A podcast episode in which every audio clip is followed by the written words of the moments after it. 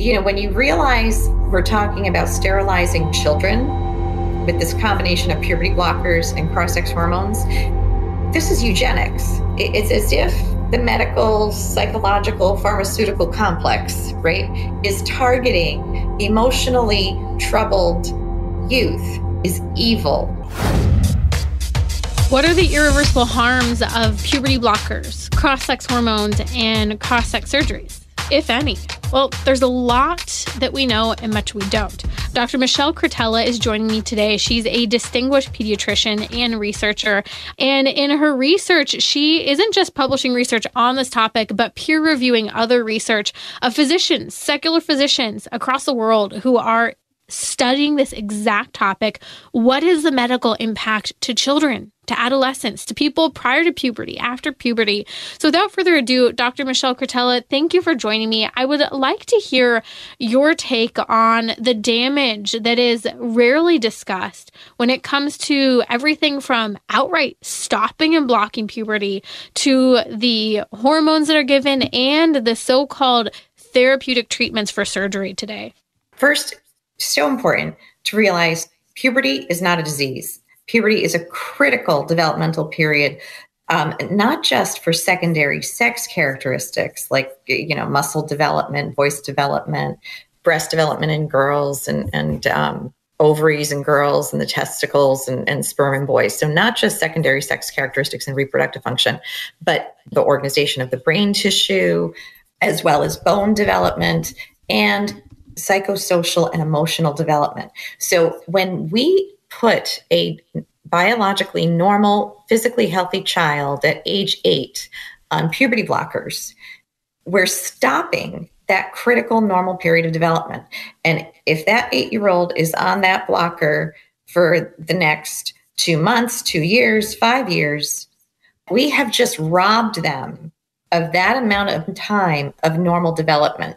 Without a time machine, we can't give them back that two months, two years, five years of normal interaction with their peers, normal growth, etc.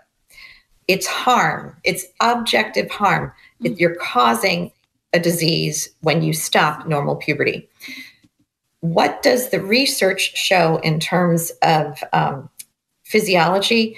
We know that children on the puberty blockers, when they get into, they go on the puberty blockers for gender dysphoria, even when they are put on the opposite sex hormone and they get to young adulthood, they have weak bones, low bone density, and it cannot be repaired. This means that as adults, they can expect to experience osteoporosis and bone fractures at young ages.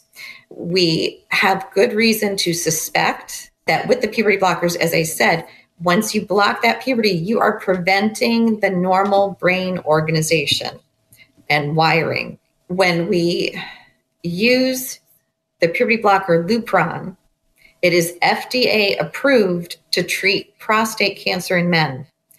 While those men with prostate cancer are on the Lupron, they experience memory loss.